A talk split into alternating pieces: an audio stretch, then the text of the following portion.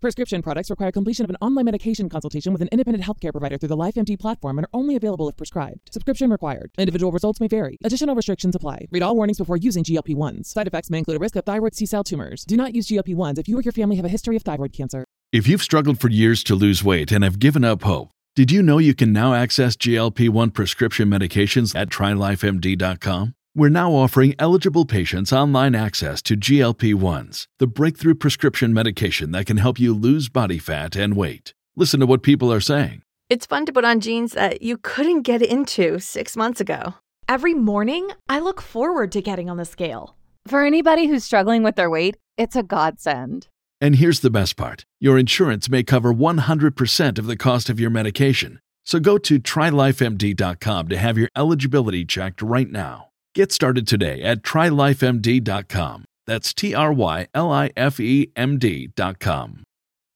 When you need mealtime inspiration, it's worth shopping Kroger, where you'll find over 30,000 mouthwatering choices that excite your inner foodie. And no matter what tasty choice you make, you'll enjoy our everyday low prices, plus extra ways to save, like digital coupons worth over $600 each week. You can also save up to $1 off per gallon at the pump with fuel points. More savings and more inspiring flavors make shopping Kroger worth it every time. Kroger, fresh for everyone. Fuel restrictions apply.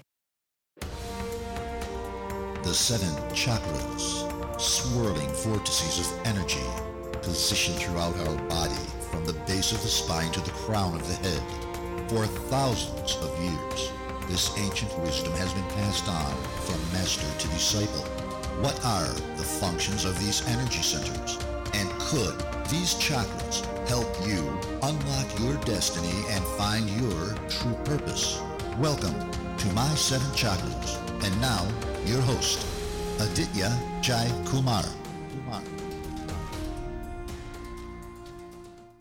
What's up, Action Tribe? AJ here, host and founder of My Seven Chakras, my7chakras.com, the show where we help you calm your mind, relax your nervous system, and align with your life's purpose. Today's episode, we talk about some really amazing topics, including the significance of the final eighth, the power of alter egos, why you find it hard to achieve your goals, and what to do about your negative beliefs. So, if you'd like to explore more of these topics, especially in your car at your home, then make sure that you hit the subscribe button right now because uh, when you hit that button, it does something to the algorithm so that people who would not normally come across our podcast magically come in front of it. Uh, and that's how we uh, spread the word. So before we proceed with this super exciting episode that I've got in store for you, make sure that you hit the subscribe button, especially if you are on your iPhone. And with that being said, let's bring on our guest for today. Bridget Engel Gaspard. So, Bridget is an authorized facilitator and trainer of voice dialogue, a simple yet powerful technique of listening and communicating with our inner selves, developed by Dr. Sidra and Hal Stone, with whom Bridget trained intensively. The more Bridget witnessed the restorative power of this modality for all kinds of people, including herself, the more she concentrated on deepening her understanding of the process of healing.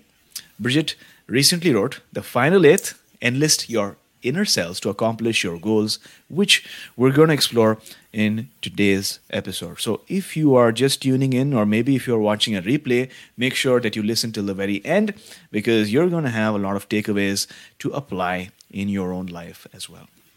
So, Bridget, thank you so much for joining us on today's session. I'm so happy to be here. Great. Are you ready to inspire? I am ready to inspire. That's wonderful. Uh, and we usually start our uh, episodes with an inspirational quote. So, what is that quote that's on your mind this beautiful morning, and how do you apply this quote on your day to day life? The quote is from Colin Wilson, and it says, Live as if at any moment you could get the absurd good news. And when I read that years ago, I it enlightened me and enlivened me like right why live just down everything's not going to work out so anytime i kind of feel down i'm like wait at any moment i'm going to get the absurd good news. How great is that? That's wonderful and it's very interesting that you mentioned that because a lot of times we look back in life and we look at the beautiful moments that happened in the past. And because that moment is not happening right now Mm-hmm. we feel sad we feel demoralized. But we never look at the future and say hey you know what? We're just one step away from this transformation. If you could have a good moment in the past what stops you from having an even better moment? A couple of seconds from now a couple of Exactly. minutes from now right? So that is a great energy to bring into this uh, interview. And I love the word absurd. Like it could be unexpected. You know, you don't have to, whatever your linear mind is saying, okay, we've got this going, but then there could be something absurdly good. So that it's also um, has a sense of humor to it, which I enjoy. Right. I love these words absurd, crazy, radical. Yeah. It's like, it's, it, it speaks to uh, an eccentric part of us. Oh, I love we that word. Somehow hide that we somehow hide, right? And maybe we can ex- we can explore that as well. But um, yeah, uh, You could you could have the eccentric episode down the line. we could, and I think all my episodes are a bit eccentric. The other day, like uh, most of my episodes are a bit on the longer side, and uh, obviously, people who don't have time or not interested, they tune out. But the ones who listen to the whole episode, they are like us, a bit eccentric, which is which is always good. Now, uh, Bridget, I wanted to start from the very beginning. Where did you grow up, and what was your childhood like? Well, I actually was born in Stratford, Ontario, so I'm a little bit Canadian like you, I guess. Um, my father was an actor, and he was at the Stratford Shakespeare Festival in Midsummer Night's Dream playing Puck. Now, Puck is a character that's uh, like a wizard and likes to make trouble. And so I was born and called immediately Puck's child. And uh, I feel like I still have some of that uh, elfin energy. And then because my parents were American and had moved to New York to pursue their careers in entertainment, my father is an actor, that's where I grew up basically. First in uh, the city, New York City, and then upstate for a while. Wonderful. I love Shakespeare, um, especially as a kid. I read uh, Julius Caesar, Macbeth, and uh, there's something so beautiful about plays, right? Yeah. Of expressing a part of you that is usually hidden and portraying these different alter egos and personas just to allow yourself to creatively express and that's Yeah. a beautiful experience I, I didn't do any plays but uh, i got this one opportunity to perform one scene and in fact the first scene from julius caesar Oh. and even still date i remember you know passages wherefore rejoice what conquest brings ye home what tributaries follow him to rome to grace in captive bonds his chariot wheels go home i think that was a part where Well they were done. right? I think that was a part where they were angry with the people who were celebrating Caesar, if I'm not mistaken. And the thing about Shakespeare and other artists, obviously, is how, even though that was written centuries ago, how you could argue, perhaps unfortunately, appropriate it is today. And the other thing about the plays you mentioned are all those uh, negative, shall we say, because they're painful feelings like revenge and envy and powerful uh, and conquering. And so I think those plays help us handle these natural archetypal energies within us. Yeah. That's so interesting because if we did not relate or recognize those characters, that we would not be attracted to going to the play. But for some reason, when we go to these plays or these movies, we recognize an element of our own human consciousness, and Yes. that is, um, even though we not, might not get an opportunity to experience revenge or hate, just to acknowledge them, even for a few moments, makes us more human, right? Yeah. Oh, interesting. So, so what influence did your parents have on your upbringing? That's a very large question. And but one of the things that occurs to me is my father loved moving and dancing. So I would say that's a long time uh, influence that is just delightful because I've always loved both. And they were both very intellectual. They loved reading and mm. um, a culture, and so that's something that was important to both of them and was part of our household. And um, both my parents loved dogs, for example, so love of animals, and also traversing different cultures. Having grown up in New York, it's just naturally uh, a place where the world comes together. So I grew up in a place where differences were not only celebrated from our host, household's point of view, because I know they're not always, but just a fact of life. And mm. I love the subways, loved yeah. them because I would bring a book to read and never get to it, even as an adult, because there's so much to watch. And then in New York, there'd be different waves of people coming from different countries. And then I'd hear an accent or a language, actually, I wouldn't know the words. I couldn't even recognize what part of the world they were from. And I loved that because one of them, it turned out, was Nepalese. And I had just simply never heard the language before. Mm-hmm. And so that appreciation of the, just the gifts and the mystery of the different cultures and what a, a wonderful thing to be around it yeah so uh, covid of course i always feel like we have to acknowledge we're in this really distinct time in our human history yeah. Uh, a lot of that because we have to be safe for everybody really at least for me limits those interactions that are a part of New York City and other cosmopolitan cities as well, where it's really appreciated the differences in people. Hmm, that's interesting. I mean, it's wonderful that as a child you had exposure to both creativity but also intellect as well. But uh, and i'm getting the curiosity and yeah. uh, the seeking nature of asking questions and not being limited to what you already know and not being limited to the people that you already know. Because you mentioned that you had a wide diversity of people. And i do recall when i did go to new york how beautiful it is that you can just walk across the streets and avenues and go from one place to the other. One time you're having a pizza the other time you're having some chinese food. And i once got lost in times square. You know, I, oh. I was a couple of friends of mine. And it was my first time i think from india because i was on a super achiever trip from my company that sent me to usa Ooh. because we oh. i was at bose so our headquarters was in framingham oh. massachusetts so we were also visiting new york and i didn't have a phone and so because there's an explosion of different types of people in times square and all the different lights all around you it can sometimes be psychedelic and yes. hallucinogenic right and there was this phase where I was like, wait, where am I? I don't, where are my friends? And so what happened? Well, what happened was I just, well, my logical mind came came into place. I was like, worst case scenario, I'll take the subway, go back to the hotel. Uh, so I said, you know what? The other thing I could do is I can just have fun. That's the reason why I came here, right? And I loved electronics, so I went to the Best Buy oh. and sort of spent some time checking out stuff there. And so when I came back, uh, came back to the watch store on Times Square near the sort of staircase, um, and then my friend was there.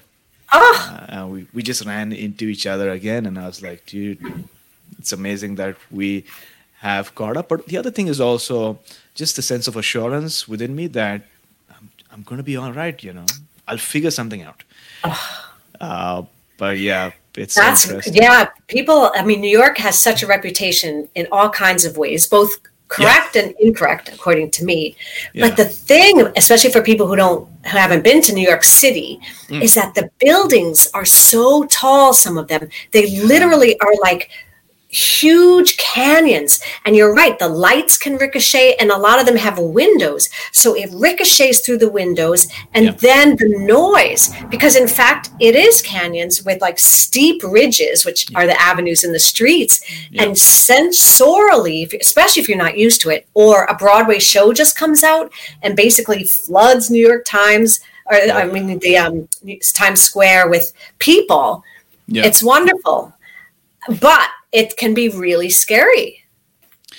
If you go in the wrong alley, it, it, it can definitely be scary. I mean, yeah, but that's the beauty about the city, right? It, it, it it's a it's a contrast. It's beautiful and it's bright and it's shiny, but it's also dark and it, you know you have shady people and you have people who uh, you know, do not have your interests. And I think that's for life as well. You need just need to surround yourself with the right people and use your intuition to be in the right place at the right time. Yeah. So, and I love what you said. Just know it's going to be okay, however it unfolds. It's very, very true. So, talk to us about the first seven years of of your life, because like like you might agree our first seven years are so important right they are the formative years so what sort of influence did those seven years play in your in your whole life wow you ask such amazing questions Thanks. so the first seven years of my life i actually lived in harlem okay and so i'm a white person in harlem and this was a long time ago mm-hmm. and so i think one again it goes back to just the diversity and um, and i went to a public school in harlem and this was in during the, the first wave of protests which was great. And so for example in our school before martin luther king jr was a holiday we took that day off. The school itself just said we're closing in honor of him. And it was right. after that that it became a national holiday. So i think um, and again the music and the dancing and that my neighbors were from haiti and the dominican republic mm. and puerto rico um, and also there were a lot of harsh lessons as there are now the stratosphere of the haves and the have nots i was lucky that i was in a track for intellectually gifted children is what they called it. So we had a you know a lot of great reading and i loved our principal who was just really involved. But um, there was violence around and you had to be careful because as you said people don't always have their best interest. So i think i was also always aware of that. I there hmm. were um, there was violence that happened around in the neighborhood so everyone knew when it did Mm. Um, so maybe I've always said I've been aware of the opposites, and I'm not putting it together so much. Uh, like right now, I'm putting it together in a different way.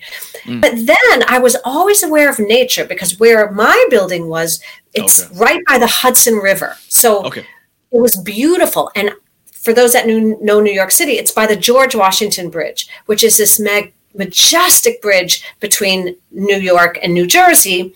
And the New Jersey side has these palisades. So it's beautiful. And so mm-hmm. I would look out at this spectacular sky. Every night was a painting because you'd see the sunset and it would be different. Mm-hmm. And one time I remember looking across at New Jersey, this was during the day, and I saw colored lightning. Mm-hmm. And I was blown away. It was red. It was, and I'm like, that's red lightning. Then lots of years later, the Science Times does a whole section on the colored lightning, that it is not true lightning is only white. So those are some of the big things I think that affect me. I have lots of sisters, so mm. certainly I know how to be a sister and a sibling. No brothers, so I think there's a certain area that I'm just, I didn't grow up with brothers, so I didn't have certain experiences that I know other siblings have had. Wonderful. And, you know, because you mentioned about the Hudson River, one of my fondest memories from my trip to New York was being on the Hudson River and being on that little boat that we went on. uh, and, uh, you know, just having hot dogs and looking at the city, looking at Manhattan back when you're on the Hudson River and sort of going around the Statue of Liberty. Oh. And the guy on top had a mic and he was, you know, making everyone laugh and doing his spiel, right? but it was it was so beautiful, and I do agree that um, although the city might be beautiful, the best part of the city is the nature and Central Park, right? New York is gifted to have Central Park, and like in Vancouver, we've got Stanley Park, which is huge. It's very huge. And I think uh, those places need to be protected and conserved. Absolutely. Also, everyone knows Central Park, but there's a park at the tip of Manhattan, okay. And it's got virgin forest. It's got a few thousand year old trees. So I'm just agreeing that even with this mm-hmm. massive global urban center, yeah. it's really important to save nature and protect it. So you spoke about the fact that you had all sisters, did not have brothers. You spoke about your school, your childhood, and the fact that yes, there was you know danger lurking around. Um, how much of our life and what is unfolding is within our conscious control, and how much of it is outside of our control? This is juicy. My immediate answer is I don't know. I'm not sure. But I think one can aim to have more conscious awareness, which I think includes understanding that there's a lot we don't know. But that does not mean we're victims to our past. And it doesn't mean that we're stuck with formerly negative beliefs. In other words, when I talk about negative beliefs with clients, I'm like, those negative beliefs, like I am worthless or I'm unlovable, they were always false. They were never true. But what was true is you thought they were true, and thus you made decisions as if they were true. And so you can have sadness about that because you behaved with not thinking clearly because you were devoted to these negative beliefs. So that can change. And then in terms of the bigger picture, and this is, I know partly what you do, AJ, is I don't know, like how much mm. is just letting go so that synchronicity can move us along. And I think it's a balance. Yeah. What yeah. do you think? Yeah, that's the ultimate question, right? I mean, I guess in a place like USA, you would say that your willpower is all there is, and you, know, you decide and then you do it. Right. Uh, according to yoga, what they say is, well, the first seven years are so formative that you you you develop these subconscious ways of thinking, your imprints, your filters, the way that you look at life, and because of that, you're literally living your life in a hypnosis. Uh, you're just li- living your life through reactions and triggers based on what you experienced or did not experience. And i guess one of the points of yoga is through through breathing and through moving your body in a certain way through meditation is to clear off these imprints and to reprogram your brain your mind so that not only are you able to take decisions but those decisions are in alignment with what your true purpose or calling is. So it is taking inspired action but it it's like taking inspired actions so that you might not go up that ladder but only regret it like 20 years down the line. He said, I have achieved my goals, but these are not in alignment with my, with my purpose. I'm not really happy, you know? So I guess it's a double-edged sword. yes, but I would say my philosophy aligns with just what you described. That's so beautiful. But the great thing is you can pierce a hole in that hypnosis, like you said, through yeah. yoga and just like wake up, literally. Mm. Yeah. Yeah, yeah. Now, speaking of Wake Up, one of my favorite TV shows on Netflix is called Sense 8. Uh, oh. I love the OA as well. I love the 100, but Sense 8. And if people know me, they'll know that I love the number 8. I was born on June 8th. My sister was born on April 8th. And my most recent in person breathwork workshop happened on August 8th at 8 p.m. 888 and so I like eights. Uh, but what made you name your book "The Final Eight? Ah, I love that you love eights. I had no idea. Yeah. It literally came to me. I had went was in private practice, and I had all kinds of different types of clients and they were dedicated and hardworking and it yeah. didn't matter whether they were in the creative field or a lawyer i began to realize there was this stoppage like these were hardworking people. They were moving toward their goals and they were suddenly blocked. And I watched and I remember which client it was, and it literally feels like it came out of my belly. I'm like, this is the final eighth. It's a thing. Mm. Like they're seven eighths of the way there. And it came out whole. And so I can't tell you why, but it's like, and then I shared it with my clients. Of course, that's what ev- eventually I wrote a book. Mm. The minute I described in very short, like just a sentence, I'm like, this seems like a final eighth issue. They caught they were like yes it is. It resonated with them. And that also helped because it's like oh good. I can name it. And when you can name something often then you can start to think of ways to shift.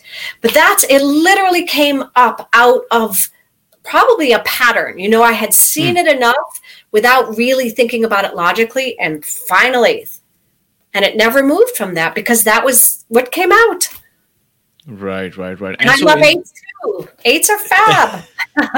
eights are definitely fab. I mean, for some reason or the other, obviously seven is great because you have seven chakras. But what happens in the eighth is ultimately what determines you know your life. That's just my belief. But in your conversations with these people, what did you find out? What, what was happening in their life and why were what they stopping right before the deadline or before the finish line?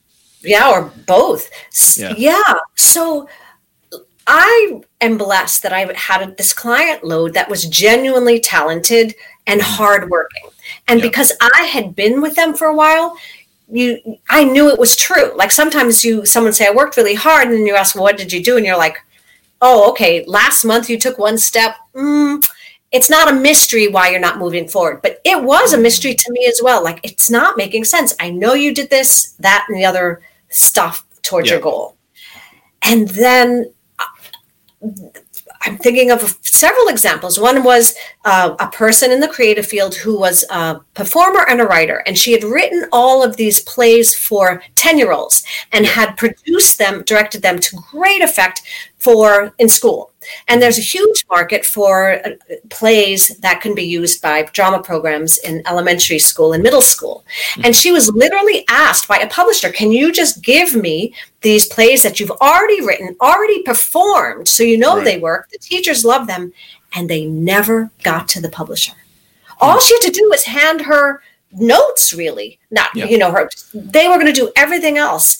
And she wanted to move up in her field.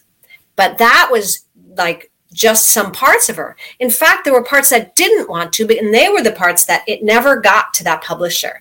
And so she would work seven eighths and she worked so hard and the productions were amazing and they were mm. historical. Like she'd find one one year it was about finding interesting females that were heroes and they weren't the females we kind of all grew up hearing about.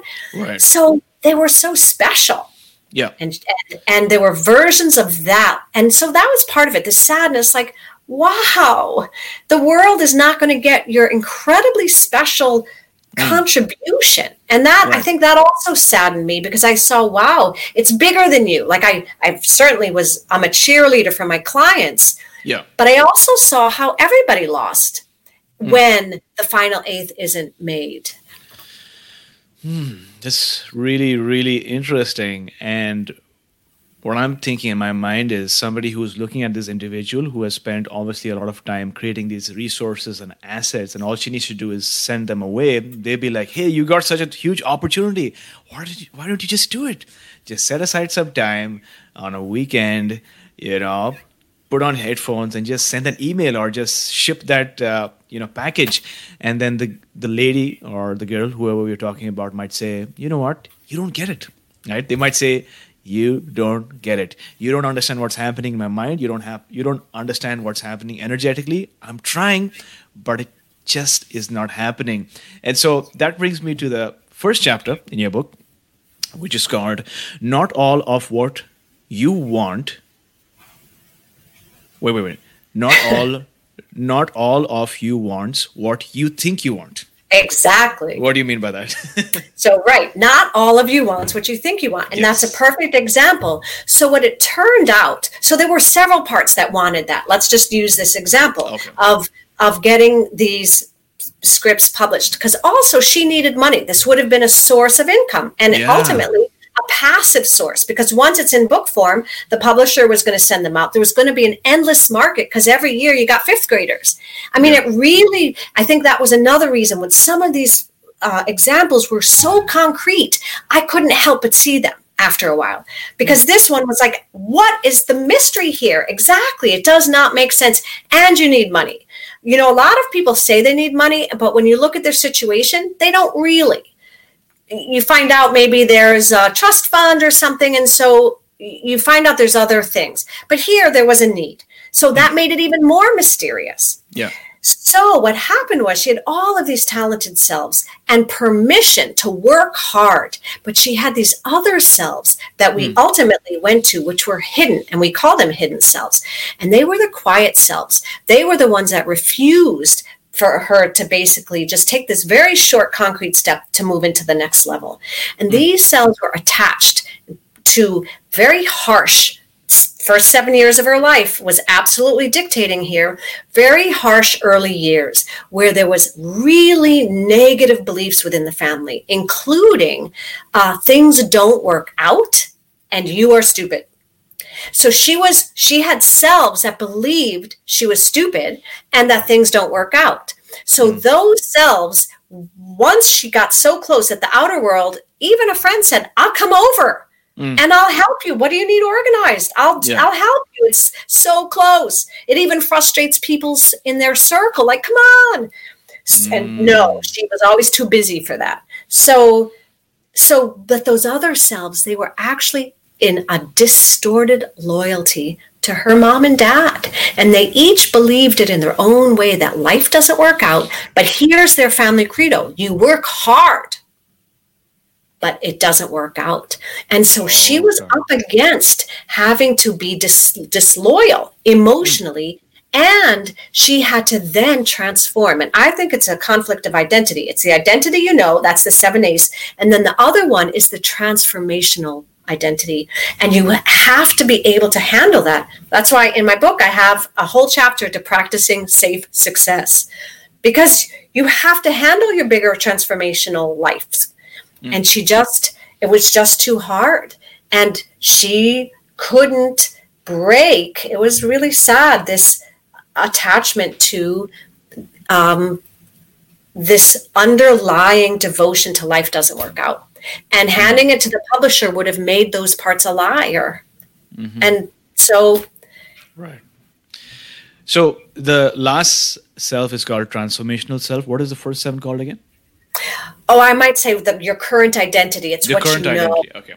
Got it. Got it. Also i think of it as we get permission to be in certain arenas again unconsciously so some people they work hard because that's an arena that they have selves that do well in and they have permission it's okay it's maybe even morally superior to work hard you've got lots of support for that but what yeah. you don't have support for is winning is yeah. victory is like yeah. acing it and people are shocked you even said like new yorkers it's like you know your can do selves just do it mm. and so you have this cultural pressure like, what's your problem that you just can't do it? That's, you know, that's a failing in you, as opposed yeah. to saying, what's going on? Maybe, and I would say there's always wisdom in the parts of you that are stopping you. They don't always feel good, they're painful, but they have wisdom and they're running the show right now. So that's often what I tell clients. It's like, well, you know, your procrastinator took over all weekend. So we could go to your procrastinator and find out because the fact is, this part of you is running your calendar. So you could think whatever you mm. want, but they're running the show. Don't you want to see what they have to say? Yeah, yeah. So, by the way, people who are listening, sometimes in our show we talk about our gut biome, we talk about our gut bacteria, and so we talk about cells, C E L L S, but here we're talking about selves, S E L FS? Yeah. so I just wanted to differentiate that over here. But it's so true that you mentioned I've come across stories where somebody has this huge opportunity and they're like one step away, they don't do it. Somebody is getting like a Netflix TV show and the whole world is like, you should do it, you should do it, you should do it. But they don't do it. So, yes. you know, for somebody listening, what is that opportunity that is in your life right now that from a logical standpoint is very close, but for some reason, you're just procrastinating it. You're just delaying it. Maybe it's not that you're not hardworking. Maybe there is an aspect of yourself that is, for some reason or the other, holding you back. And we're going to explore that. Uh, but that's what it might be. Now, one of the processes that you talk about in your book is called voice dialogue, right? So could you talk to us a bit about this? Yeah, so voice dialogue is actually a method that was developed by my mentors, Hal and Sidra Stone, who are both psychologists. And it's, I think, revolutionary because you go into a different part of the room and you talk as that self. So if I were to like talk mm. to my perfectionist, we'd meet, move over. And so much of voice dialogue and communication, as I know you know, is not verbal but we can get blinded by the words, especially if someone's really facile with their language. It's like, ooh, they must know more than they probably actually do. So with voice dialogue, you might you'd go to the other part of the room and you'd embody that self. So when you dialogue, it's also energy. And what is your where is this self in your body? What are some early memories of that self? What does that self think about your final eighth goal? You can ask mm. directly. And you can see it. And that's I'm and I'm going to encourage your listeners to look around and see if they can notice what self people are in, even strangers. So, my perfectionist would be probably much more upright and kind of vigilant because my perfectionist wants me to be perfect. So, is always looking for the imperfections because it has the noble goal of protecting my vulnerability. Even though my perfectionist, if it becomes toxic, can be terrible in its ways it deals with me, its noble goal is unchanged from its point of view, my perfectionist point of view, if I'm perfect, I am safe. No one's going to reject me, and my vulnerability is going to be all good. And so when you realize what that part of you cares about and you mm-hmm. come back to center, a few things. Now you have access to that energy. So maybe what if you would if you think about your perfectionist if you have one aj what are five good things about your perfectionist in all honesty like that are really good five things about my perfectionist. Uh, well, firstly, I think about service. So if I'm a perfectionist, I'm providing a better service, you know, to, to people who listen to my show or you know um, work with me. So that's one. If I'm perf- perfectionist, I'm sort of um, putting out a better product. So in a way, I'm thinking about my my future, my survival, my protection, you know, my sense of being. So that's two. Yeah. Um, the five other benefit. What's that? Five is hard, huh? I do yeah, that five is hard. and they've actually done t- studies. You pick five yeah. because usually we can rattle off three. Yeah. And takes a little effort to come to the fourth and the fifth. But often in the process, you get to some deeper f- f- meanings. Mm. So, yeah. okay, you're up to three. So, so, so I'm up to two. So, uh, the third one is my creative pursuit. So, if I am a perfectionist, I get better at my craft. I'm, I'm able to express those ideas, concepts that are deep within my psyche. I feel better about myself. And then, along those lines, fourth is also if I'm a perfectionist, I complete the process. Yes. And so, in the process of completion, just like making a bed, I feel better. I just feel more good about myself. I've, I have these juices, these endorphins, and oxytocin and serotonin that make me feel better just because I am perfect in a I guess in a in a good sense, uh, and I'm you know yearning towards the full expression of myself. That's four.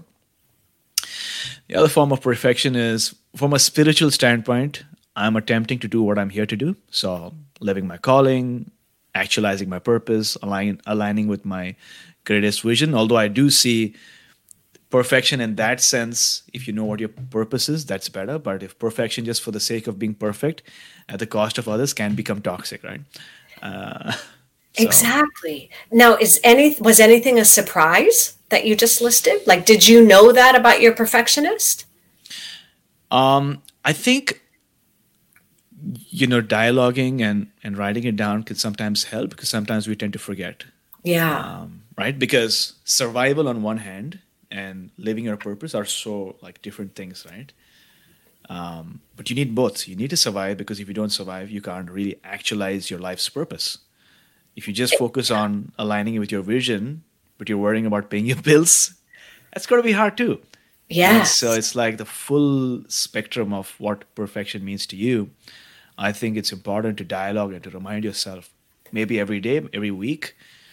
But yeah, and what would you say would be a toxic aspect of your perfectionist? Because you said sometimes it can be. Yeah. Um, well, a toxic aspect of my perfectionist is the fact that I'm harsh on myself. I feel that I'm not good enough. You know, yeah. in the world of uh, being a creator or an entrepreneur, you know, the need to have perfection can sometimes hamper not only your own productivity and your you know ability to get stuff out there in the world but also your own feeling that you're not um, smart enough or you're not good enough or you're not creative enough or you're not good enough as an entrepreneur because you know maybe the uh, you know the, the it's not profitable enough or the money is not coming in right and so sometimes our world tends to look at us and put us in buckets you're either a winner or a loser Yes. you're not somewhere in between right there's no nuance to this approach Ex- That's beautifully put. I'm glad you shared that exactly. Then it becomes uh, uh, corrosive. And so sometimes I think of doing voice dialogue, and my book actually guides people through it step by step. So it it's mm. it's can be easy to do. But I sometimes call voice dialogue a detox for life hmm. because you get to get the gifts of the perfectionist and say no thank you to these toxic messages. I am no longer loyal to the first seven years. I'm waking up that I, it's not ever true that I was worthless. It mm. may be true that someone liked someone else better than me and that hurt my feelings. yeah But it's not true I was worthless and not worth love. It may be true that this person I loved didn't love me back in the same way. But those are very different ways of being in the world. Yeah And if you interpret it by the selves who are attached to the first seven years, as you said, well, then it's just all going to be proof that you're worthless. Like those selves are going to say, see, you're having a little frustration now, or you're having a tough learning curve. See, that's you're bad. You know, you don't measure up, or that kind of thing. And they almost don't have to do anything from their point of view. They just kind of have to point to your to your core negative belief. See, and that's also not true, but it is true if you think it's true because you do the behavior that supports that belief. Like you don't give your book to the publisher. Hmm. And then that it's true that that you didn't take that final step and your work was not nurtured and then did not grow into a big tree that this particular example I feel could have. Hmm. Yeah, it seems like our our brain is like a supercomputer that's always trying to find answers or mm. trying to find meaning behind what happened. It's always trying to conclude because conclusion is you sen- you get a sense of space, you get a sense of satisfaction.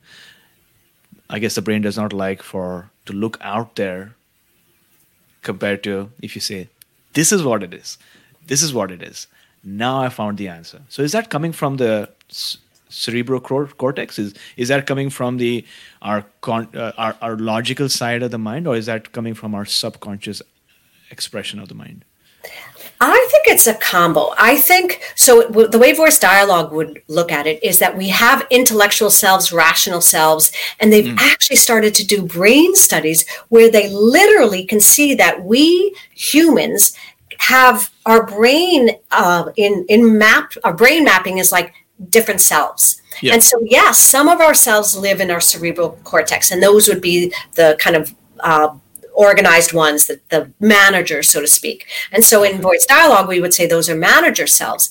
But the other cells that could operate that way, like what's the meaning? We've got to find meaning. What's the pattern? We've got to understand this pattern. Is uh, our amygdala, which is our emotional sense, and also a place where I think a lot of our sense of self comes from. In that, who am I? Another eternal question. So in voice dialogue, you would go to that, like say, all emotional self. And hmm. some cells don't speak words. And what I love about voice dialogue, say I went to a little two year old part of me that just wept. Then, if I was facilitating that, I would just let that self weep. I wouldn't ask that two year old to talk to me like an adult, but I would let that self communicate, which in that case, this two year old that's just terrified and crying, is that's just the way it communicates. Then when we come back to center, a few things happen. You separate from the fear, you realize that's not all of you, and mm-hmm. no self holds the whole story. And that is so liberating to mm-hmm. know, even the ones that are saying, I'm telling you I'm right. No, you are not, you may be right, but you also don't hold the whole story. And so, with mm-hmm. this little one, one of the side effects of doing this work is that you get compassion. So, instead of being mad that you have a fearful part, you say, wow, my fearful part holds my fear. You don't have to do it this time. What are five good things about fear? And there's a lot of good things about fear. You don't kick Yeah. fear away, you listen to it, and then you judge. Oh, that's an irrational fear. Okay, great. Oh, you know what? There's a little point to that fear. Let me go check it out. Mm. So you hold on to that little one and you realize that little one just wants you to be safe. And once you get that, that little fearful part of you is not the enemy and not the problem in your blockage. It's just what's going on. Mm. And then often that blockage kind of loosens on its own because you're like, oh, well, of course I have a fearful self. What am I, stupid? Of course. Fear is smart. What mm. you do with it is what you strategically have skills for. You make decisions about the fear, but fear isn't getting in your way. Fear is like alarm, check it out. Is it, you know, and again, so much of this work, you shift your relationship to different parts of yourself, and it's so enlivening. Mm. Very true, very true. By the way, if somebody is listening to this episode right now, if you're listening live or maybe during a replay, make sure that you hit share because this one small thing that you do can allow us to be in front of new audiences and that helps this important message spread right because this is a very important message uh, because it seems like bridget that what we're doing over here is in a way uh, peeling the onion so mm-hmm. we are like this very strong or seemingly strong onion with uh, different layers and coverings and protection mechanism that we've developed over the years. And what we're doing right now is we're layer by layer peeling the onion. And like you've alluded to, sometimes we might cry. ah, yeah, totally. When you need mealtime inspiration, it's worth shopping Kroger, where you'll find over 30,000 mouthwatering choices that excite your inner foodie. And no matter what tasty choice you make, you'll enjoy our everyday low prices, plus extra ways to save, like digital coupons worth over $600 each week. You can also save up to $1 off per gallon at the pump with fuel points. More savings and more inspiring flavors make shopping Kroger worth it every time. Kroger, fresh for everyone. Fuel restrictions apply. Prescription products require completion of an online medication consultation with an independent healthcare provider through the LifeMD platform and are only available if prescribed. Subscription required. Individual results may vary. Additional restrictions apply. Read all warnings before using GLP 1s. Side effects may include a risk of thyroid C cell tumors. Do not use GLP 1s if you or your family have a history of thyroid cancer. If you've struggled for years to lose weight and have given up hope, did you know you can now access GLP 1 prescription medications at trylifemd.com? We're now offering eligible patients online access to GLP 1s, the breakthrough prescription medication that can help you lose body fat and weight. Listen to what people are saying. It's fun to put on jeans that you couldn't get into six months ago. Every morning, I look forward to getting on the scale. For anybody who's struggling with their weight, it's a godsend. And here's the best part your insurance may cover 100% of the cost of your medication. So go to trylifemd.com to have your eligibility checked right now. Get started today at trylifemd.com. That's T R Y L I F E M D.com. Yeah. So, so, so thanks for sharing that. How did you go about applying some of these concepts in your own life, especially earlier on when you might have met your mentors and you're learning these amazing different concepts and then realizing, oh, I can apply it here, I can apply it there. So, what was your process like? So, again, this was utter synchronicity and I followed my intuition and I'm so happy I did. I actually, in a completely unrelated book, read about voice dialogue mm. and it electrified me just reading it. I'm like, I have to hunt this down. And in those days, hunting down meant finding their 1 800 number. So, which I did. And I'm like, who's doing this in New York? I have to do this.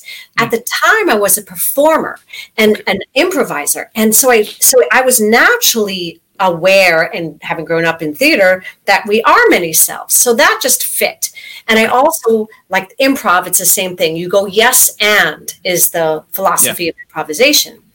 So I thought, my gosh, this is so great as an actor. Also for characters, like you see that I have a lot of energy, right? But if I'm auditioning for a part of someone who's slow, mm. thinks a couple of seconds before they speak. That might be hard for me because my i'm high energy but voice dialogue i just got in touch with my so, slow self. Then when i had to audition for a particular character i could just enter that energy. And it was so fun as a creativity tool but the more i did it and then i'm i became i trained i met the dr stone and i started training and doing more of my own work with it i saw people heal when they realized they were so much more than they thought they were. So, what I love about voice dialogue is you can still use it as a creativity tool. One time, uh, uh, someone I didn't know called to get a voice dialogue session, and only came once. And I'm not sure how he heard about me, but he was having a block. He was a writer, a novelist with one character. And he didn't understand how this character worked. And he was blocked. So we did a session, which is in relation to this character. He embodied this character. And he figured it out. I don't even know what the it is because because I, I never saw him again. But hmm. embodying that part that he was writing about helped him and then he continued to write and he got the puzzle so he was able to to continue so there's no, that's what i love you can use it that way for anything you can if you're a painter and you want and you're say your procrastinator's getting in the way paint as the procrastinator it's mm. going to make you have fun. Like how would a procrastinator paint? Would they actually paint? Like it it opens you up so you're not stuck in that constricting energy. But then Right. the other things i saw was how quickly people got down to their core wounds but mm. also their essence because the whole thing is that we in voice dialogues say that the vulnerability we carry as humans is where our essence is, our potentiality. It's what we come in with as an infant. So when you protect, when you've got too many cells protecting against your vulnerability, you have a wall between you and your own essence. And mm. the other thing voice dialogue does is you get to know this wall of cells, and we love our wall. It's the wall protected you. The wall is the reason you're as old as you are doing the thing you're doing. We thank the wall, but they are no longer helpful. They can't protect you because you're not a seven year old anymore or even a 14 year old. So now you need access to different parts or you're not going to move forward. You simply can't. But the great thing is, and you said, alluded to it earlier, is that then you start to get back to your essence. And mm. then it's like, what resonates now? And I have a whole chapter about letting go of your goal. If it doesn't resonate and you're just using it to torture yourself, like I should finish that dissertation. How many people are ABD, mm. all but dissertation, right? They've done the whole PhD program, they spent years on this book or manuscript, and they're not going to ever really finish it. Mm. I have given them permission to just throw it away. It served its purpose. So then you have space and time to see, well, what's my essence? What do I want to do now? Mm. So, what is life like with your essence, you know, unleashed? How is life different? What a gorgeous question. Life is different because you get to hook into what resonates. So I that's why I say it's like a, a new lifestyle.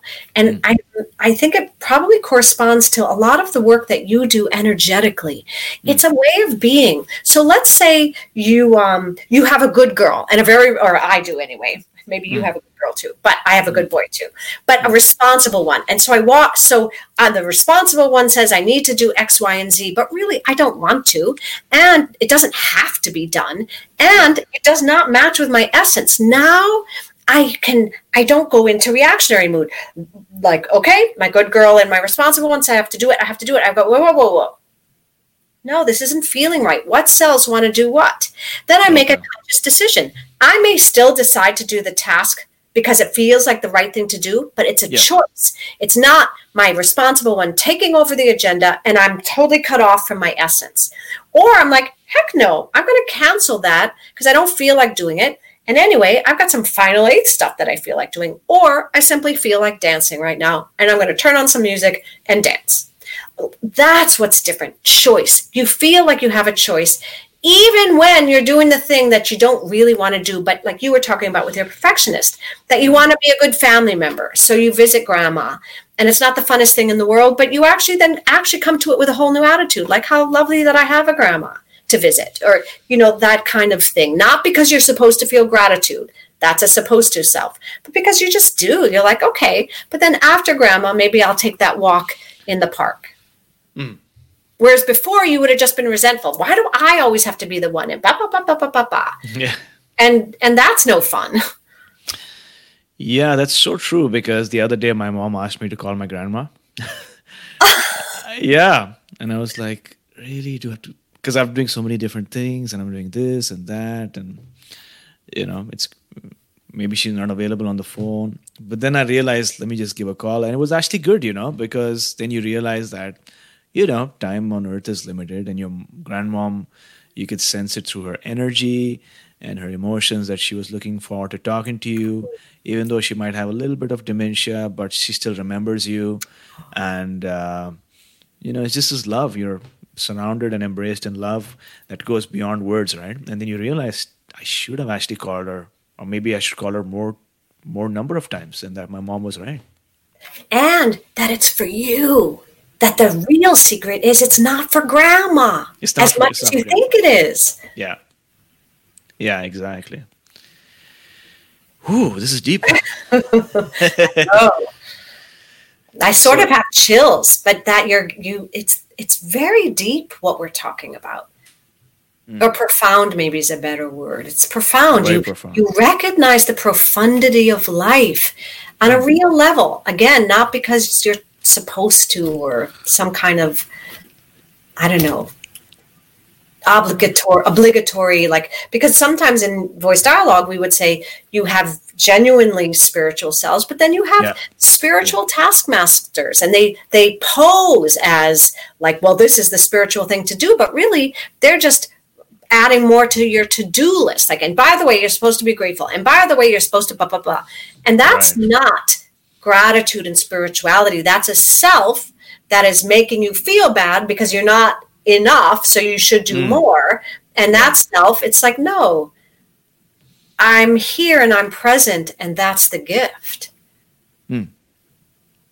Yeah, sometimes it's just enough to be present, right? It's just enough to be present and um, radiate unconditional love. I'm finding that that is the most uh, powerful spiritual practice there is. Is just uh, um, realize that uh, you have all the love you need, not just for yourself but for others as well, and you don't have to wait or you know right expect them to reciprocate that love back to you. If they do, it's great. But even if not, you're not dependent on that. That's why and it's that's freedom right And that's freedom. That's liberating for sure. yeah Um, so we're talking about these different selves, and I know that in your book you've given names to recognize or understand these different cells, right? So could you give us an overview of what they are? so I think like brain plasticity, I think we have Yeah. inner selves plasticity. So the potential to have different inner selves, I think, is endless. But we have a lifetime, right? So that's where we kind of have a cutoff date. Like you just won't have time to have endless selves. And so I love your idea about the first seven years because when I do um, the uh, exercise and I work with participants, we actually do an exercise. And, you know, if um, people want to write this down who are listening, you write down what selves were primary when you were very young. And some of them would be, and they all depend on the household, what the household cares about, and hmm. even cultural rules like gender expectations, sibling order. What I love about voice dialogue is it fits with every other modality because it just takes in reality. So some of my early primary parts were responsible one, uh, loving daughter, um, caregiver. That those were big ones. Uh, observer, uh, silent. Often, I just I I would keep my own counsel, so to speak. Um, how about you? If you think about it, like what would be some of your early selves? My uh, one of my early self was uh, artist because I used to draw a lot, sketch a lot. When are we talking about first four years, first first seven years? Yeah, four Okay. to seven. Yeah, exactly. Okay. One would be an artist. One would be a daydreamer because I would just daydream a lot, stare into oblivion.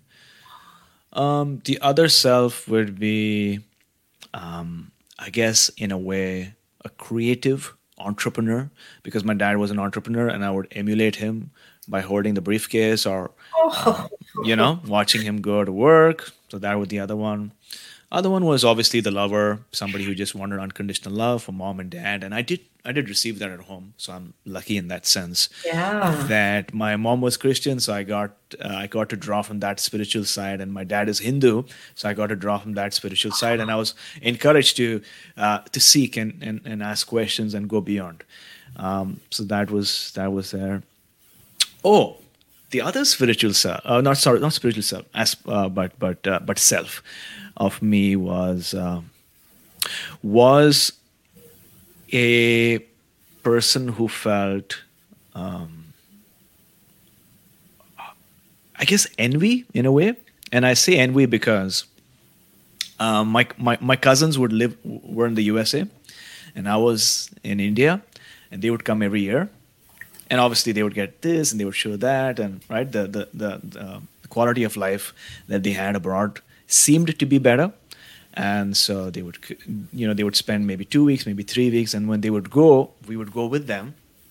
But every time that they would go to the airport and go past that door i would wonder where are they going? And i would wonder why am i not part of that group? Because i wanted i guess this could be like an adventure self also because i wanted to go on that adventure. I wanted to leave my home behind pack my bags and, and just go. And i you know, and it didn't make sense to me where are they going? So that's the other self that's amazing. Do you have a picture of you with your dad's briefcase? I don't have with my. I, I might have my. I might have to ask my mom, but I do have a photo with a phone call. You know, always oh. be hus, always be hustling with a phone. Oh, you should make post that picture. I the did. early entrepreneur. You have it out. I did post it in my in, in my my Facebook profile. I think one of them was just like this. You know, I gotta, I'm gonna go hunt that one down. Yeah. yeah. So the other part of it, in which my book talks about, then is in order for you to maintain those primary cells, which are amazing, yeah. and I think about what you're doing today, they were still connected, obviously, to your essence, which was supported in a lot of ways. Yeah. What parts of yourself did you actually have to kind of squash down a little bit to maintain these cells that were primary when you first were on this earth. What parts of myself did I have to squash down? And that's a deep question. I don't know. What parts well, did I have to squash down? How do if I you had a dreamer, mm. was there um, a kind of potentially an energetic go-getter or an organized self? Like, mm. it's not good or bad. It's just what yeah. unfolded. Uh, to be honest, I wasn't really organized even as a kid. I was always this dreamer, always this, you know, out there. One of the things I do rec- recall that I'm sure has affected me was that as a kid, I always wanted to be like my dad, right? An entrepreneur, a businessman. And I logically assumed that that's what I would do is take over my dad's business. But my dad was trying to protect me from the uncertainty but the way it came out was my dad was like you should get go get a job. And so deep down i was always trying to prove myself to be an entrepreneur. And it seems like things have come a whole circle now because you know uh, uh, that sort of reconciliation has happened. So deep down my dad has also accepted me as an entrepreneur and somebody who's you know putting his stuff out there and and wanting to make a difference in the world. But i i do recall that for the longest time i felt that i was not enough to be an entrepreneur which is why i was trying to prove myself Got you. And that's the seven eighths. So yeah. again, it's not all bad. Because you were trying to prove yourself, you actually gained extraordinary skills and experiences. Yeah. And I even talk about in my book how we unconsciously misinterpret the motivations. Like your dad was trying to protect you, like, no, there's a big downside to entrepreneurship. You're too young to get it. And I just don't, I want to protect you. But yeah. you interpreted it differently.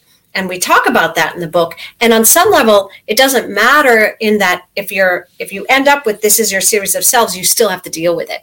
Mm. And that, that we can still get stuck when no one meant any harm but you yeah. can still end up feeling bad about yourself. Um, mm. That's a great one. And then organized, I, where are you in the org? How's your organized self today, for example?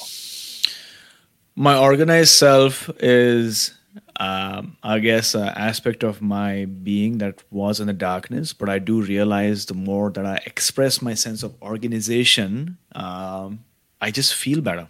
And so what I do is I sort of reach out or even look at people who are more organized than me.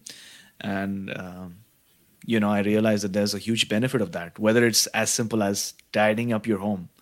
Uh, they say that you know when you're creative you can have like a slightly shabby desk or stuff here and there because you're focused on bringing your ideas to to the world but i do see an opportunity where if your home is much more neat and tidy and, and clean and you got essential oils you know going on you're gonna it's gonna be much more productive and you're gonna be in flow So that's definitely. You remind me that's another question I ask selves is like, uh, that's a great example of where it was just hidden and didn't have great access. And you actually, it sounds like you had to work pretty hard to become more organized.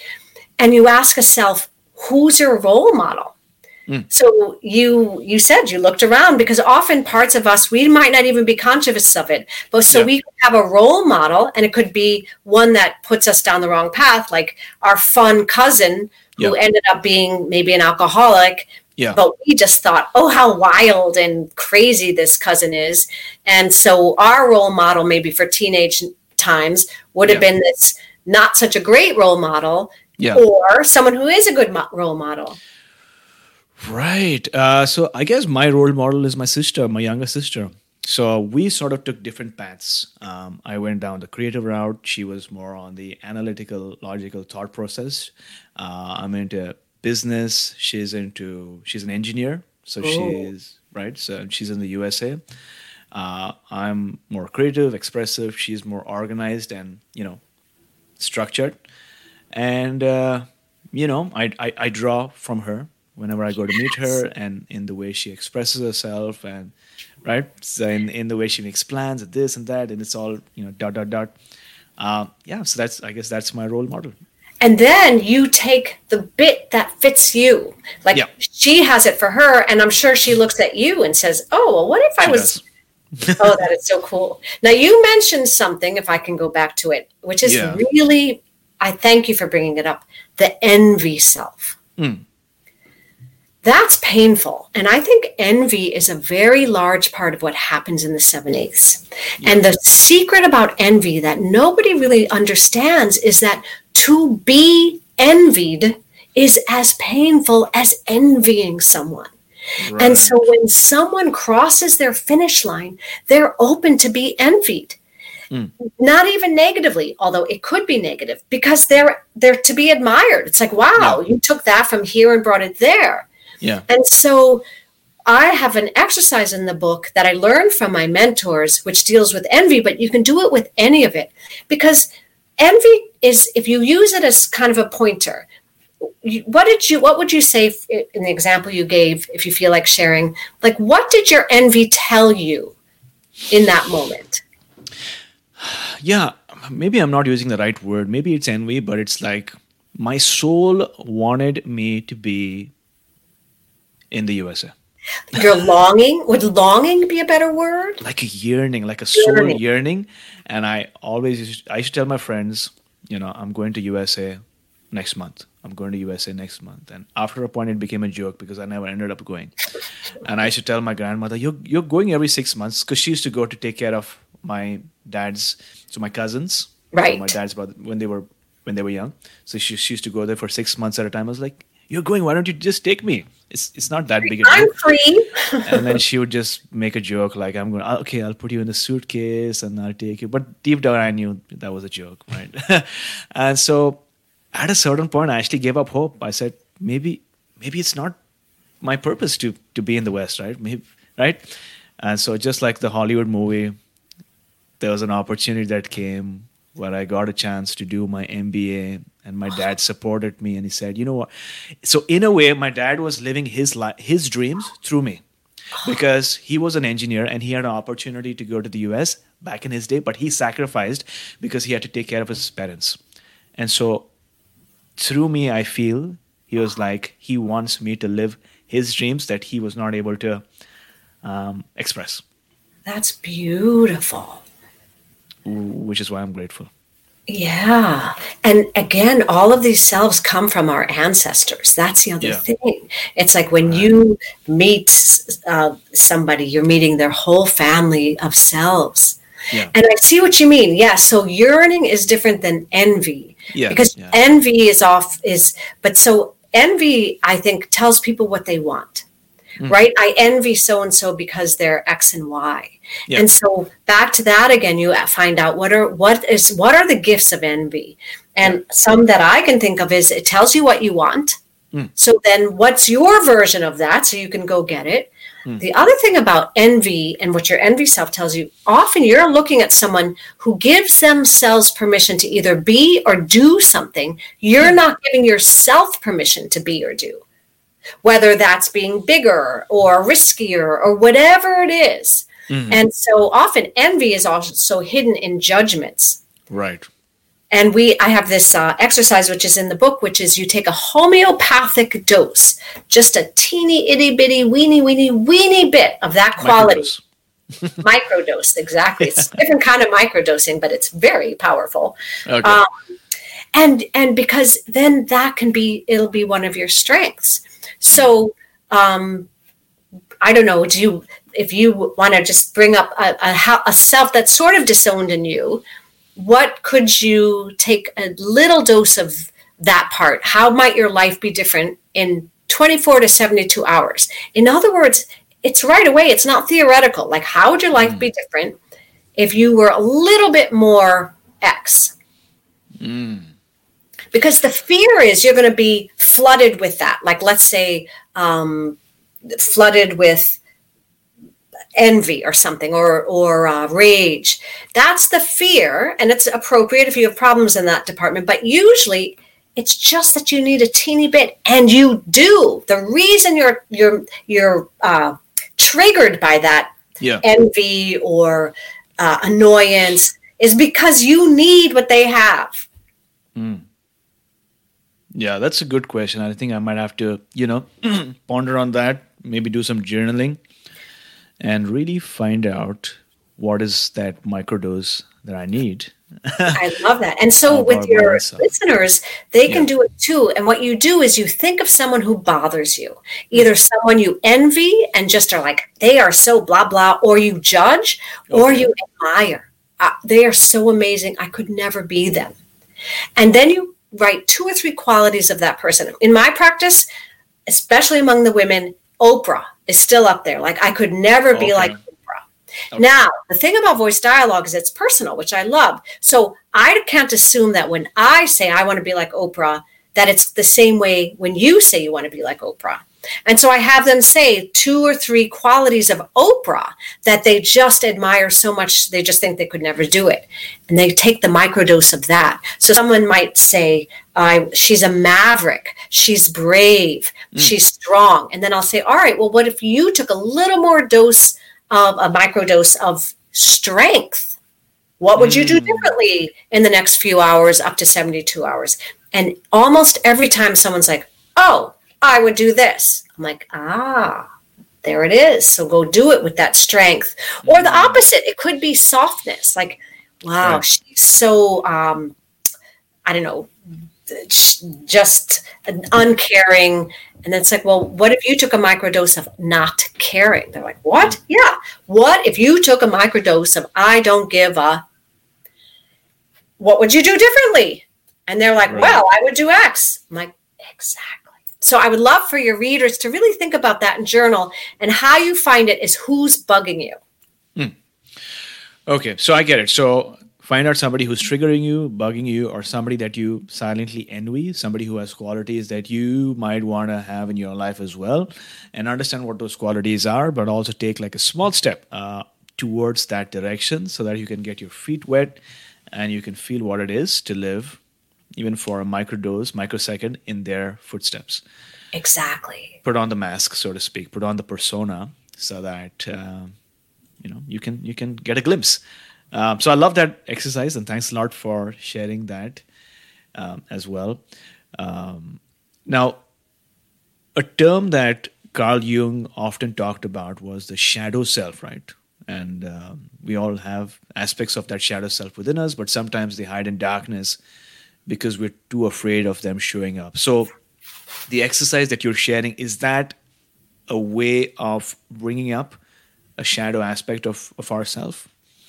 A hundred percent yes. That's exactly right. And the way I look at shadow, because Jung is the one that put it on the map. And so the shadow selves can be selves you are absolutely unconscious of. You don't know they're there, and it's genuinely unconscious.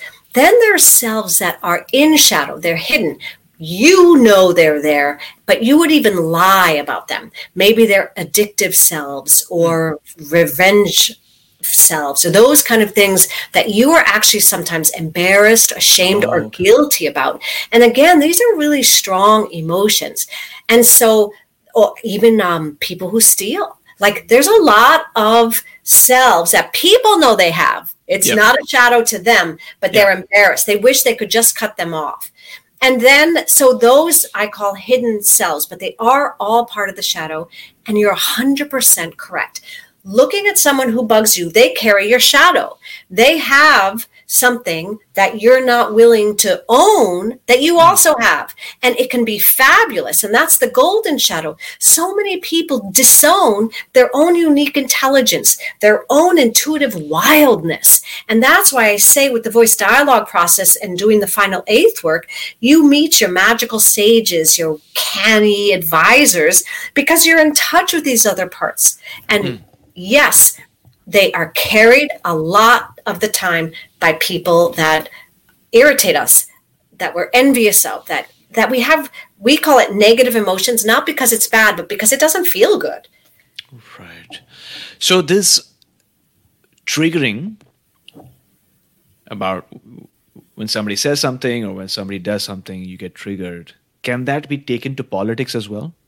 Mm. Say more. I would say yes, but what in what way do you think? Are you or are well, you? Obviously, when a Democrat watches a Republican post something, they get triggered. When a Republican watches somebody gotcha. post something about whoever in in, in, in, in Democrat, they get triggered, right? So the triggering is there. I was just wondering if. Yes, I couldn't agree more. I think if the whole world had a better sense of uh, both the work we each do. So we call that polarized selves. So that's a perfect example in voice dialogue. So you have the selves that are Republican and the selves that are Democrat, and they literally do not understand how the other could have the opinion that the other one has. And so in voice dialogue, you understand that even inside you have opposing agendas. You yeah. have the one that says, let's play hooky and go to the beach. And you have the ones that says, no, I'm going right. to finish this deadline. And that's what the Democrats and the Republicans, if we speak semi generically, it's like they all, if we're going to give them the compassionate overview, care about what they care about mm. and want to share that. And they all have aspects of the other. You can be a dictatorial progressive just as much as you can be an actual dictator fascist. And I do think people would understand it's about fear. So if you can mm-hmm. control, if you have a relationship with your fear, you don't have to turn other into other. You're like, well, I have an other as well. And so I agree, they are polarized. And so when you don't do your work, you think you're just your primary selves. Nope, this is how it is, and this is how life should be. And those that don't align are other. And not only am I scared of them, they should be destroyed, which of course we all lose. Mm. So yeah, that's a great example. And where, and you also don't have to front to protect mm. your vulnerability with voice dialogue. It's like, yeah, every one of my cells has the noble purpose of protecting my vulnerability. So I now don't have to pretend I'm not vulnerable. And also, like, there's one definition of strength rough and tough. No, how, I mean, we could put that one out. How many definitions of strengths are there? But in what you're talking about, it's like fronting mm. is the best thing and we're invincible. Well, that's a little scary to think someone thinks invincible already I'm scared because it's like, wow, you don't understand how life works because no one's invincible. Right. So I'd love to hear your thoughts on this too because you bring up such a good point.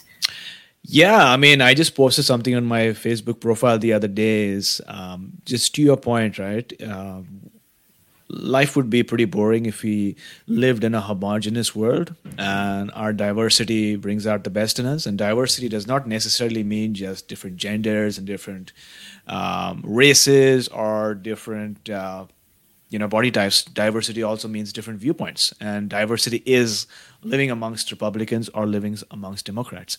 The thing about it is like you've sort of alluded to when somebody makes a point or adds a post or makes a decision it's usually because they want to go away from fear and closer to love right? Yeah. and so if we dive deeper and be more curious you know set aside our emotions from it and understand why they do what they do we'll realize that both of us are doing taking our different decisions for the same reason. Is to protect our family is to be more safe uh, is to get free medical um, you know get some semblance of uh, you know medicare and to be safe right? And and to express ourselves whether in the form of education or getting a job. Uh, and so instead of feeling like that person is going to viciously, viciously attack you and condemning them for that or silencing them or canceling them, uh, what we could do is realize that uh, maybe there's an aspect of ourselves that we're hiding. and also darkness.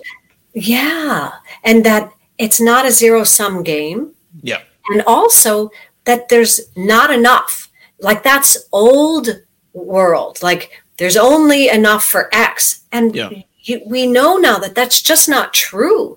But so a lot of those are also holding on to their zero to seven year old era. Yeah, misbeliefs and digging in and adding weaponry. But really, the real weapons that could really help would be, like you said, going in. Let's move through some of these zero to seven year old beliefs that aren't serving the planet at all, and diversity, even in terms of nature. yeah, When there's not diversity, there there are crop failures and all That's kinds true. of terrible things. Diversity as a strength is part of the I think whole thread of the earth. yeah. That's that's very true. I mean, even if you have friends, I see a lot of friends or people saying that I've lost these many friends because of the po- of politics. But the truth is that uh, Trump and Biden are going to come and go, but your friends are going to be here. They're probably in your life for so many years, and just because you have a political disagreement, it doesn't mean you need to lose your friends. On the other hand, like I've got friends who I disagree with, but that because we know how to dialogue, we know how to debate. At the end of it, we go to a higher self or a higher understanding of us. So that's maybe a nuance for people to pick up. I know, wouldn't that be nice? But Bridget, obviously, there's a lot of work to be done, and you've given these beautiful um, techniques in your book, and one of it is the hidden self diary. So, what exactly is that? So you can do it first with the primary self and then with the hidden self if that's easier. But you go through your day and you notice what parts are up. In, but and so um, can we do it together with you? Like what are some parts that are primary? So like when you wake up, I, I like to say when that alarm clock rings at 5.30 in the morning and you're in a deep sleep how many selves are awoken and have opinions about what to do next the other thing about voice dialogues it's that simple like this is already how we live it's not like we have to figure this thing out Okay. we do approach life from different selves. so when you when on a weekday let's say a work day what cells wake up when that alarm jars you into s the day That's a good question. Um, one of the cells that wake up is I'm just I'm just happy oh to be alive, and I, maybe I'm not doing gratitude, but I know I'm you know deep down I am grateful, and um, you know a lot of worse things could have happened, but I'm still here. I do want coffee. That's the other thing. I don't know what self that would be, but just to be alert, and I want to go to the coffee shop because that's where I usually do my work. So just the need to to jump up and do my work, creative work, because I reserve the creative work for the mornings. Um, but yeah, and the sun helps. Sunshine helps for sure. So you have a part that loves the sun once it like one thing Ooh. I noticed in your list is how many selves are body selves. That's the other thing. We do have intellectual selves, but everything and like this coffee self, this coffee self says, let's go get this wonderful liquid. I too am a coffee Yeah. drinker. And Yeah. then we're going to have all of this wonderful energy. And Yeah. also the importance of ritual. So there are certain selves that are like, here, let me help us get to where we want to be on our day. So those so when you do your self diary, that would be the primary self, you literally start to notice and you can write them down. And if you don't have a lot of time, you can even just use your phone. Like, oh, I just noticed my uh, social excuse self. Oh, sorry, we're busy and can't make Yeah. it, but have a good time. You so you start to notice. But then, as you get to notice that, you can make a hidden self diary. And often that's the self that you kind of feel, but doesn't actually express itself. So when you do the hidden self diary, it's not like I got really mad and then I told off my boss. You Right. could say, I felt that part of me that wanted to say, You have just crossed the line with me. But another self stopped me. Okay. And so that's how you start to notice and just notice. I mean, there's nothing to change. And it's fascinating because once you start that practice, you realize it's all day long. And like you said, a lot of it's reflexive. So mm-hmm. once you start to notice, then you're like, wait, did I actually want to be more truthful in this moment? Maybe you didn't. Maybe it's just you don't even have time. You just have to do a polite excuse because you got 17 other things to do. Again, voice dialogue is not about what's the right choice, it's helping you have the choice. Or, you know what? No, this time I need to say something to my boss, and it's actually not, it's bad. I am doing myself a disservice by saying, no, I, I, I don't work Saturdays as you were told, and that's just not going to happen, or whatever it is. And you see, even describing with you, I've got this energetic part. And so the nice person in me that, like, oh, I don't like anybody to be unhappy, and I'll just say yes, so at least they're happy, even if I'm not that self might actually get scared like oh my god you're just going to make the boss mad right. and then you take care of that self because you now realize that self is there and you're like i got this. I've worked with a lot of people where it's like don't bring your eight year old to work. They don't want your eight year old anyway. They didn't you're not paying them to babysit your eight year old you take care of your eight year old and bring your work cells to work. Mm. Because a lot of time people back to the zero to seven they're running their CEO meetings as a CEO with their seven year old childish, uh, emotional self. And they wonder why they're not taken seriously. So I work with a lot of people like that. Well, who are you leading with in this situation? And that's very empowering. Like, wow, you're leading with your wounded eight year old boy that didn't get enough attention. We need to deal with that and, and have and hold it and give it love. But no to your eight year old boy going to that third interview for the job that you really that you really want. Talk about seven eighths ish issue like doing so great at all the interviews and then not bringing the right part of yourself to that final interview and not getting hired. Like mm. it's the stakes are high if if mm. when you stay in your seventh eighth and don't work to again share your gift with the world. So i love that one. And just noticing is it also expands you like oh i just let my polite self kind of not tell the truth. Let me go back. And again you can let it slide or say actually here's what i really think. Sorry but that's just true or something. And it's uh, it's exciting. It's not living life in those reflexive modes. Yeah. So, so what advice would you have for somebody right now who is listening to this episode but has had a traumatic experience or is going through a really tough and dark time and is saying, I can probably never overcome this challenge in this lifetime? Maybe it's like a health diagnosis that they, hmm. you know, had, or maybe it's like a relationship, or, you know, maybe it's a financial issue. What would you tell them? I would say, again, go gentle. So if it's a diagnosis, you, honor the parts that are scared, terrified. And the thing about those kind of things, or maybe on the brink of bankruptcy and having to make some of those decisions, that you can grow different inner selves and that you can make decisions accordingly that that this is a time including covid and the unrest like maybe you don't want to go back to what you were doing before like maybe this is a brilliant opportunity and that you've got selves that just want to risk being an entrepreneur because you don't feel like going back to that system which never felt right for you anyway mm-hmm. so I would say kindness and gentleness because they're there, whatever those selves are. And if, like, you're heartbroken over a relationship, a lot of my work is just letting people have grief. It's okay to be heartbroken. Why? Because your heart's broken. And let's just let that heartbreak speak. And sometimes in some of my sessions, like I said, it's just about letting that part cry or wail.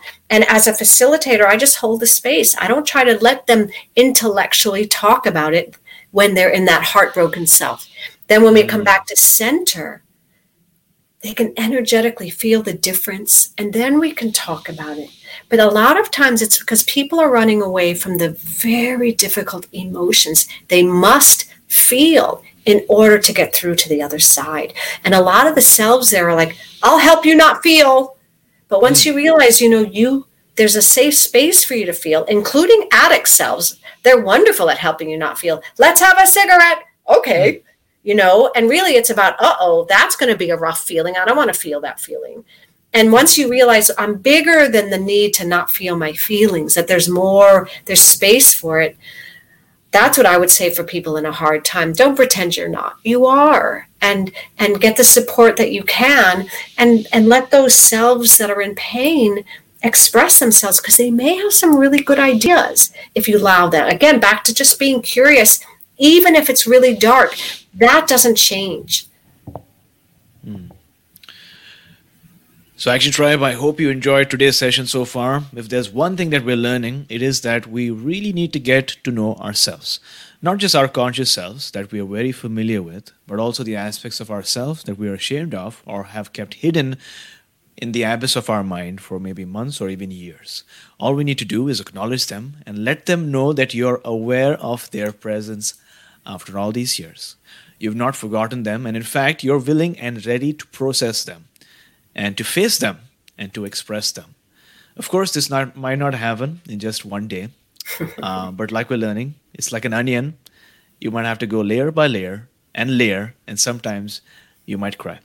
Because as Jacob Nordby so eloquently put, every pain, every addiction, anguish, longing, depression, anger, or fear is an orphaned part of us seeking joy, some disowned shadow wanting to return to the light and home of ourselves. So take some time to think about that. And with that being said, we are now at the last round for today, which is the wisdom round. So, Bridget, what is the best piece of advice that you have ever received? I will credit my husband for this one. Just do it he has always said, you never know where it's going to take you. And it may not take you where you think it is, but you know where you're going if you don't take the steps. And he really is so empowering that way. Like, just do it. Okay, just do it. And more casual like that. It doesn't have to be this big thing. Try it. Take the steps. Just do it. And if you could turn back time and spend one hour with someone living or dead, who would it be? I was thinking about that, of course, because I know that's such a good question of yours.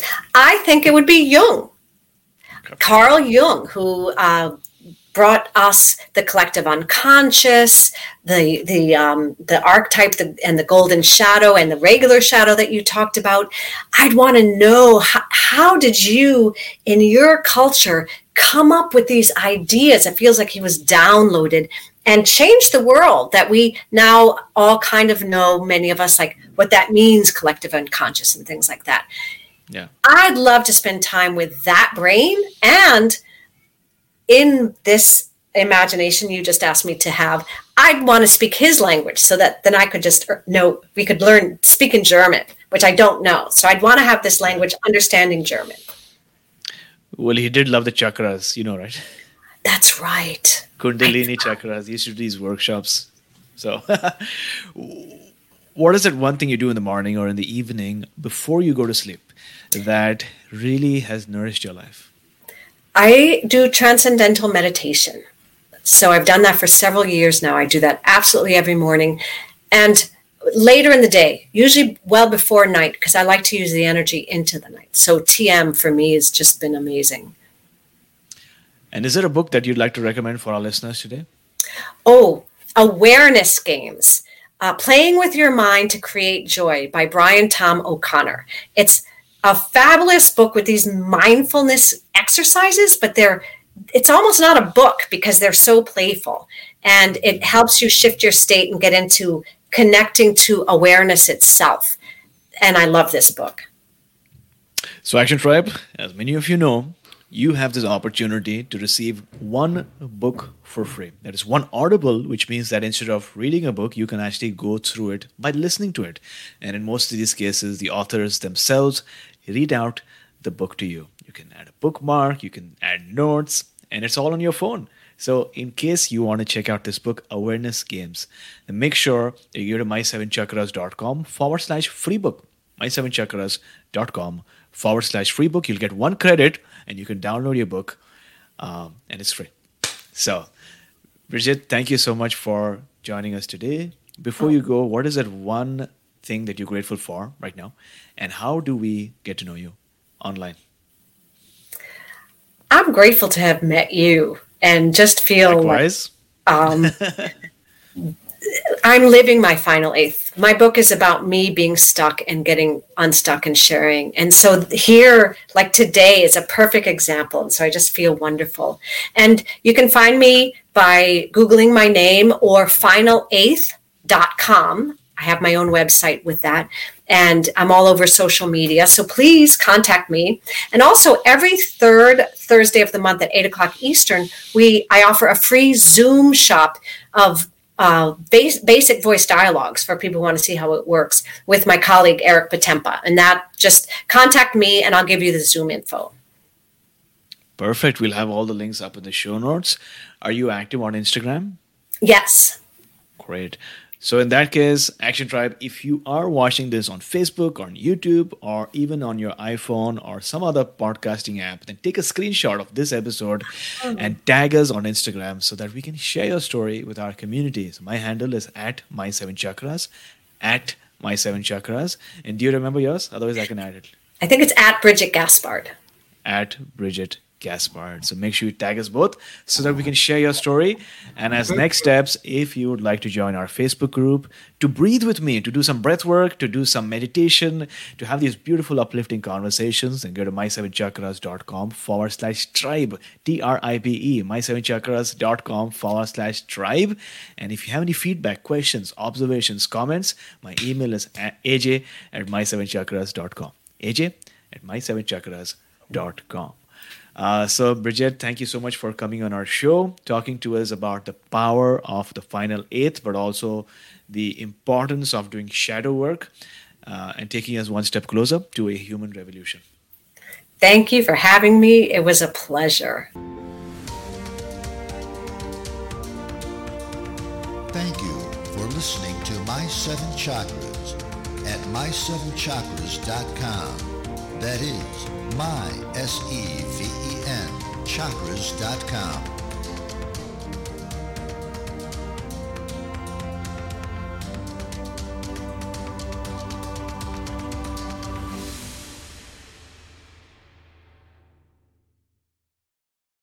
When you need mealtime inspiration, it's worth shopping Kroger, where you'll find over 30,000 mouthwatering choices that excite your inner foodie. And no matter what tasty choice you make, you'll enjoy our everyday low prices, plus extra ways to save, like digital coupons worth over $600 each week. You can also save up to $1 off per gallon at the pump with fuel points. More savings and more inspiring flavors make shopping Kroger worth it every time. Kroger, fresh for everyone. Fuel restrictions apply.